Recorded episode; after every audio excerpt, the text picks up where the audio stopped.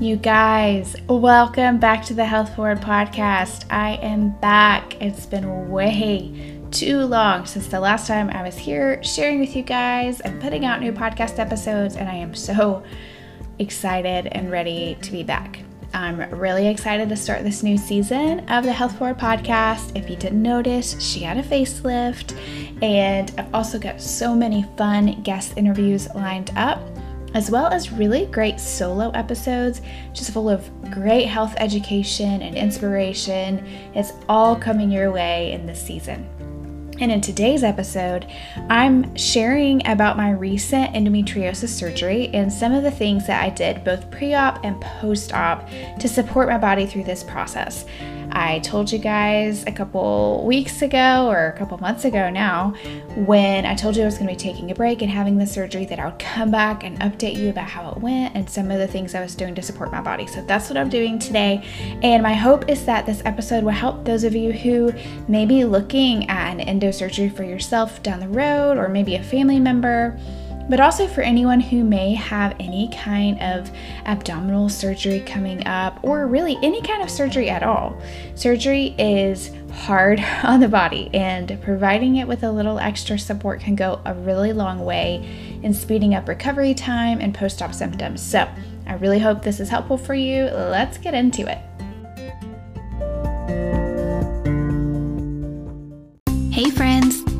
I'm Davis, your integrative health coach, and I'm so glad you're here. This is the Health Forward podcast, where each week we will be talking about different things that move us forward toward a healthier and more fulfilling life. Thanks so much for listening in.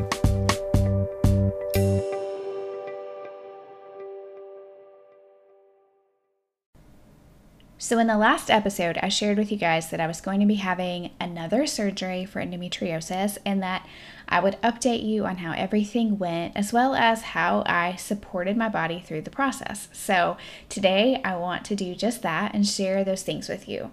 So, as of right now, as this episode coming out, I'm about a month and a half post op at this point, and thankfully, I'm feeling really good. Overall, this was the smoothest and best surgery experience that I've had of the three, and I'm really just so thankful for that. I had a whole lot of people supporting me, praying for me, helping out, bringing meals, helping with Remy. Um, and that has just played a huge part in how smoothly I recovered, I think. But also, I think that doing a few things both before and after surgery also really helped. And so I want to share some of those things with you, just as well as my experience. Now, just real quick before I get into this, I want to remind you that everyone's body is different. And while most of the things I talk about today are going to be safe for the general public, it's still always a really good idea for you to check with your physician, with your surgeon um, beforehand because there are some things you need to be considerate of as far as timing of surgery and when you start and stop certain supplements and things like that. So always be mindful about that when you're listening to me or anyone else share what kind of supplements we've taken or what kind of things we're doing to try to support our bodies. It's always a good idea for you to run that by your care team, your physicians, your um, whoever you're working with that knows your personal medical history and how your body may react to some of these things. So I always like to just remind you that not everything works for everyone. It's not all one size fits all. Okay, so now that I've said my piece about that, um, as anyone who's ever had surgery knows, it's pretty hard on the body. So, a few weeks before my surgery date, I started doing a few things to strengthen my immune system. Now, I was already taking um, a prenatal vitamin, as well as omega 3 supplements, CBD oil, and a probiotic daily. So I made sure to be very, very consistent with those things. I also started taking an additional dose of liposomal vitamin C and vitamin D. And I tried to be very consistent with moving my body and getting really good sleep. I even added in melatonin to my regimen a couple nights a week just to ensure that I was getting really good, deep, restful sleep. And because melatonin can act as an antioxidant, I wanted that support as well. And I do want to note here that I did stop taking the omega 3s and the melatonin a week before surgery. They can be, they can have a little bit of a thinning uh, effect on the blood. And so you got to be careful about that. My surgeon was very well aware of what I was taking. He signed off on all of it and then asked me to stop those one week before surgery. So I did that.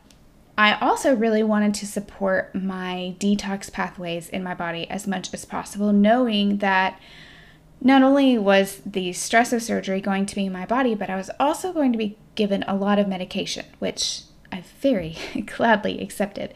So I upped the times of week that I was doing things like dry brushing and taking detox baths. Both of those are very helpful to support those detox pathways and kind of get some extra stuff out of there because I knew I was going to be putting a lot more in. And while the medication and all of that, like I said, I gladly accepted it and it was so helpful and necessary for something like surgery it is still taxing on your detox pathway. So I wanted them to be working as well as possible beforehand. The surgery itself actually went really well. And going into it, I knew that I had cysts on both ovaries. And given that it had been like six years since my last surgery, I honestly expected for the endometriosis to be very severe as it was before. And Actually, surprisingly, the surgery only took a little over an hour and they found very few lesions, at least compared to the last time. When I had my previous surgery, I it was very bad. A lot of lesions, a lot of adhesions, and it was um, severe stage four. So I was kind of expecting that again, and it was actually the opposite of that this time. My doctor was really surprised and happy with that. And I had no complications at all, really, from surgery. I had a very easy and successful IV stick, which is typically not the case for me. I'm usually a very difficult stick, and that part is usually one of the hardest parts for me when it comes to surgery. So that went really well. And I tolerated all the medications really well. So I was able to go home really shortly after waking up. I will say this if you ever find yourself needing to have surgery, get yourself a BFF that's also a nurse to go with you. I basically had my own private nurse who took great care of me the whole time, kept me laughing and chatting all day, and was also looking over everyone's shoulder, making sure everything went according to plan. So, shout out to Chrissy. You're the real MVP here. It was very helpful for me day of surgery. So once I got home, I was given medication to help with both pain, obviously, and nausea. And I thankfully didn't really experience a lot of nausea this time, but I really stayed on top of that with the meds for about the first 24 hours. Trust me when I tell you that puking and abdominal incisions do not go well together. Absolutely do not recommend that. So I was very careful about that this time and did very well. I was pretty bloated and uncomfortable from the CO2 that they use to inflate your abdomen for surgery. That's a really common symptom after any kind of laparoscopic abdominal surgery. So be aware of that if if that's something that you're going to be experiencing. Um, that is very likely to happen but it usually resolves itself in a day or less and using a heating pad and trying to just move around is really helpful for that. The next few days really just looked like a lot of resting and sleeping as much as i could. Hello three year old um, so there wasn't a whole lot of sleeping going on but i did the best that i could. And I will say that I was pretty unsteady for about 24 hours and really needed some help getting up and down for like a couple of days. The pain stayed at a moderate level for three to four days. It was very easily manageable with the pain meds, and then I was able to wean down from those and just take Aleve after about three or four days. So um, I was careful about that, you know, the first couple of days with bleeding, and um, you don't want to do anything to increase that, but after a couple days, I was able to just switch over. And then during this time, I did try to get in as much bone broth and bone broth protein powder as I could to start helping my gut recover from all the meds. I, um, before surgery, I made a very big pot of soup that I knew I could eat on through, you know, a couple days post op. And we had so many people bring us meals, which was so great. Um, that I knew for like an easy lunch or even breakfast when I just didn't really want anything else, like getting those cooked veggies, but also a lot of that bone broth in was going to be really helpful for my gut health and trying to recover that. I also increased the dose of probiotics I was taking every day since I was given an antibiotic during surgery. And then I went back to taking all the supplements I was taking beforehand the omegas, vitamin C, vitamin D, all that stuff. Um, one thing that I noticed is that a couple days after surgery, I was feeling quite a bit better and wanting to get up and move around a lot. And I had to learn to really listen to my body because I noticed that if I was up for more than about five minutes, maybe 10 tops, I would start to bleed more. And so I had to be kind of careful about that, even though the rest of me was feeling kind of better, mm, closer to normal. I still had to really listen to my body. My body was definitely sending me clear signals that I needed to slow down. I wasn't ready yet. So um, that's really important, I think, to be able to listen to your body when it's telling you stuff like that. So I had to learn that this time around. And then I really think one of the more challenging parts for me this time was the effect of the anesthesia and probably some of the medication um, on my emotional mental state. So I felt very, very foggy and kind of just around here we say we're just like in a funk. Like it was just my brain was in a weird place. And that probably lasted for about a week. Like um I was a little more anxious than usual. I felt some of that creeping up at nighttime. And um I just didn't feel myself mentally and emotionally, and that probably took a week or so. I don't really remember that happening in previous surgeries, but maybe I was just, maybe I've forgotten, or maybe I was just more aware of it this time around. I would say that I was feeling back to myself at least about 90% by about two weeks post op. And then now I'm definitely 100% back to normal, or maybe even a little bit better than I was before surgery. I am working my way back into exercising now. I'm trying to prioritize rebuilding some core strength and my pelvic floor right now. So I'm doing a lot of Pilates work, breath work, deep breathing, all that kind of stuff. And I'm also continuing with that vitamin supplement regimen with the extra vitamin C, the higher probiotic, all of that. And I'm going to keep doing that for a bit.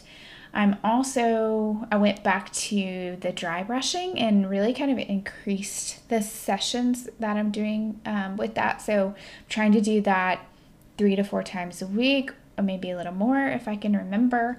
Um, and then those detox baths as well. So, kind of both pre surgery and post surgery, supporting those detox pathways as much as I can. My post op appointment went really well, and so we're going to resume trying on our own for baby number two for a while. And then I'll go back in for a follow up in about four to five months. I am starting acupuncture back next week, and so I'm very excited about that. I actually have a couple podcast episodes on that if you want to know more about acupuncture and endometriosis or acupuncture for fertility. I'll link those in the show notes. You can go back and catch those if you've not listened to those before. So, we're really hopeful and we're just going to see what happens. Right now, I'm just really thankful to have the surgery behind me and to be feeling good and less inflamed and more energetic than I was before. So I hope this episode has been helpful for you. If you have an upcoming surgery, I hope that you will use some of these tips and ideas as you both prepare and recover. And if you know anyone with endo or who may be having an endometriosis surgery coming up, please pass this episode along to them. It can be so unnerving not knowing what to expect or not knowing what recovery may look like. And so I hope that sharing my experience will help a little with that, as well as empower you to know that there are things that you can do to help support your own recovery. And before I leave you today, I wanted to share with you just a little encouragement, especially for any of any of you who may be facing surgery or some kind of concern about your health right now.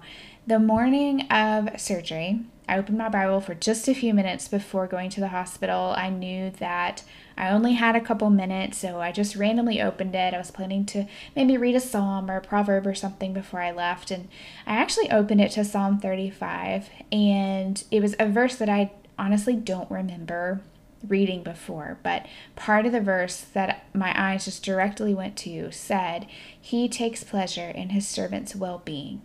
I know things aren't always, they don't always work out the way that we want them to or the way that we think is best, but um, God just really met me in that moment pre surgery, knowing that I was nervous and nervous about um, just anything that could have gone wrong or any complications or anything like that. And just reading that his he takes pleasure in his servant's well being just it really brought me a lot of peace so i hope that that brings peace to you as well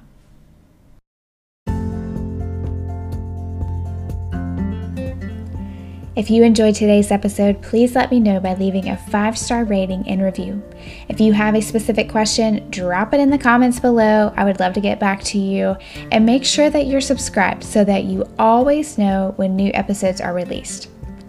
That does it for me today, friends. Thank you for spending some of your day here with me. Keep moving forward. Go love your people well, and I'll talk to you next time.